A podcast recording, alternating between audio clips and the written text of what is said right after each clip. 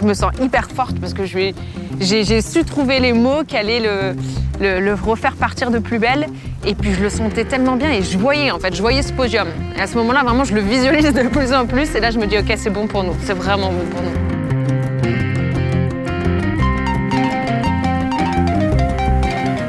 Salut Alix Salut Guillaume Ça va? Ça va super et toi? Très heureux de te voir. C'est ton lieu de résidence ici à Chamonix? Exactement, Pour la semaine? C'est ça. On va parler aujourd'hui d'une course qui t'a marqué, une course de l'UTMB. Laquelle? Eh bien écoute, on va parler de l'UTMB 2022. Il y a un lieu qui t'a particulièrement marqué sur cette course-là. C'est quel endroit? C'est au kilomètre 142, le ravitaillement de Trian auprès de Mathieu Blanchard. On y va? C'est parti. Tu m'emmènes? Alix, est-ce que tu pourrais te présenter en quelques mots? Qu'est-ce qu'on doit savoir de toi? Eh bien écoute, euh, je m'appelle Alix Noblat, j'ai 32 ans, je suis créateur de contenu depuis maintenant peut-être 3 ans. Et puis euh, je suis aussi euh, assistante euh, de course. Toi, ta pratique du, du trail, elle est arrivée comment? Elle est née comment? Eh bien écoute, euh, je pense qu'elle est arrivée il y a 2-3 ans. euh, lors, euh, lors du décès de ma petite sœur. À l'époque, j'étais coach de CrossFit et puis c'est un sport où tu sais, t'es enfermé dans une box, comme on appelle ça, autrement dit une boîte, entre quatre murs toute la journée. Et puis euh, voilà, quand elle est décédée, c'est vrai que j'avais envie de grand air, j'avais envie de, de me lancer dans quelque chose où je me sentais totalement inconfortable et que je ne maîtrisais pas du tout. Et j'ai choisi la course à pied. Qu'est-ce que ça t'apporte dans la vie euh, au quotidien? Pour moi, le trail, c'est une aventure. C'est limite imprévisible. Et je pense que c'est ce qui m'anime dans le trail. Alix, on est arrivé à Trian, donc un lieu qui a été très marquant pour toi sur cette UTMB 2022. Pourquoi? Mais écoute, ça a été, je dirais, euh, un grand tournant euh, sur cette course, sur la course de Mathieu. Ça a été un ravitaillement très très riche en émotions. Et c'est pour ça que je l'affectionne particulièrement. Est-ce que tu peux euh, peut-être m'en dire plus sur le rôle d'assistance C'est quoi les- le, le périmètre, le champ d'action, les choses qu'il faut réussir à bien faire, ou en tout cas que toi, tu prends soin à bien faire? En fait, finalement, sur une course, il y a plusieurs points de ravitaillement, là où l'athlète va devoir se euh, euh, complémenter en nourriture, en eau.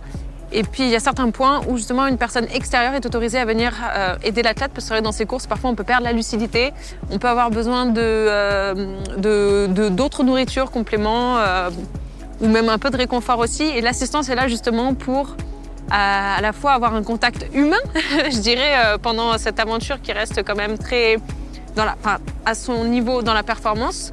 Et puis aussi, voilà, de, rebooster les troupes quand il le faut, et puis ou de remettre dans le dans un bon mood euh, quand il le faut aussi. Voilà, on est là pour euh, vraiment soutenir.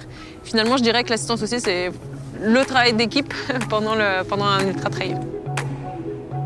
J'ai ce rituel quand Mathieu rentre dans un ravitaillement, il faut qu'il y ait un eyes contact, il faut que faut que je le, je le vois, qu'on ait vraiment ce contact avec les yeux.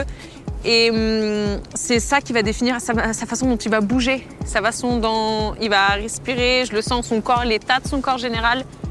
Et je vais tout de suite savoir ce qu'il faut que je fasse. Est-ce qu'il faut que je donne plus de nourriture? Est-ce qu'il faut que je parle plus ou moins? Parce que la communication, on pense qu'on va pouvoir beaucoup échanger avec l'athlète, mais la plupart du temps, ça va être plus des, gestes que des paroles. Et je sais rebondir, il faut vraiment faire preuve de, réactivité dans ces cas-là et ne pas rester les mains dans les poches en attendant qu'ils se sentent bien. J'arrive à jauger aussi quand, euh, quand c'est des courses, Mathieu a besoin que je le secoue un peu, ou bien quand il a besoin plutôt de réconfort. Et euh, tout ça, en fait, c'est un- c'est une question d'équilibre. Après, maintenant, l'assistance, c'est vrai, joue un rôle euh, vraiment primordial, je dirais, vraiment important dans la performance. Donc, on calcule nos gestes à l'avance. Je lui ai dit, bah voilà, ce ravitaillement-là, je vais un peu te secouer. Ce ravitaillement-là, je vais te mettre les flasques là, ou plutôt ça, ça, ça. On calcule beaucoup, mais c'est vrai qu'on n'est pas à l'abri d'un pépin. Et j'arrive aujourd'hui à m'adapter avec euh, l'expérience. Là, on est à Trian, c'est le kilomètre 142, donc la course a commencé déjà depuis très très longtemps. Est-ce que tu peux nous parler de ce début de course jusqu'à Mathieu avant qu'il qu'il arrive ici dans les grandes lignes? Est-ce que c'était euh, conforme à, voilà, à ce que- ce qu'il imaginait? Est-ce que vous s'était bien rodé sur la partie assistance et que le plan s'est déroulé euh, sans accroc jusqu'ici? En début de course, ça s'est vraiment bien passé. Mathieu est resté très calme dans sa gestion de course. Et puis finalement, il s'est aperçu que même en restant très calme, il était très très en avance euh, sur, euh, sur ses temps. Euh, là, je parle d'un autre ravitaillement qui a lieu à Courmayeur. Et c'est là où on s'est dit, OK, ça va partir vite cette année, mais il se sentait vraiment confiant. Il arrivait à échanger avec moi, avec les caméras autour. Et puis, euh, puis la course s'est fait euh, un petit peu avec une légère remontada. Il est parti sur un top 10, puis il s'est accroché, puis euh, il a réussi à grappiller un peu tout le monde tel Pac-Man au fur et à mesure, au point où il a rattrapé euh, Kylian Jornet. Et à partir de ce moment-là, ça a été vraiment le spectacle, je dirais, de l'UTMB euh, 2022, où on commençait déjà à parler d'un sub 20, c'est-à-dire de finir ces 172 km en moins de 20 heures sur un parcours complet. Et puis, euh, puis là, ça a été le, le grand spectacle. Et arrivé à Trian, on va dire que ça a été un tournant. Un tournant, mais dans la pente ascendante, on va dire.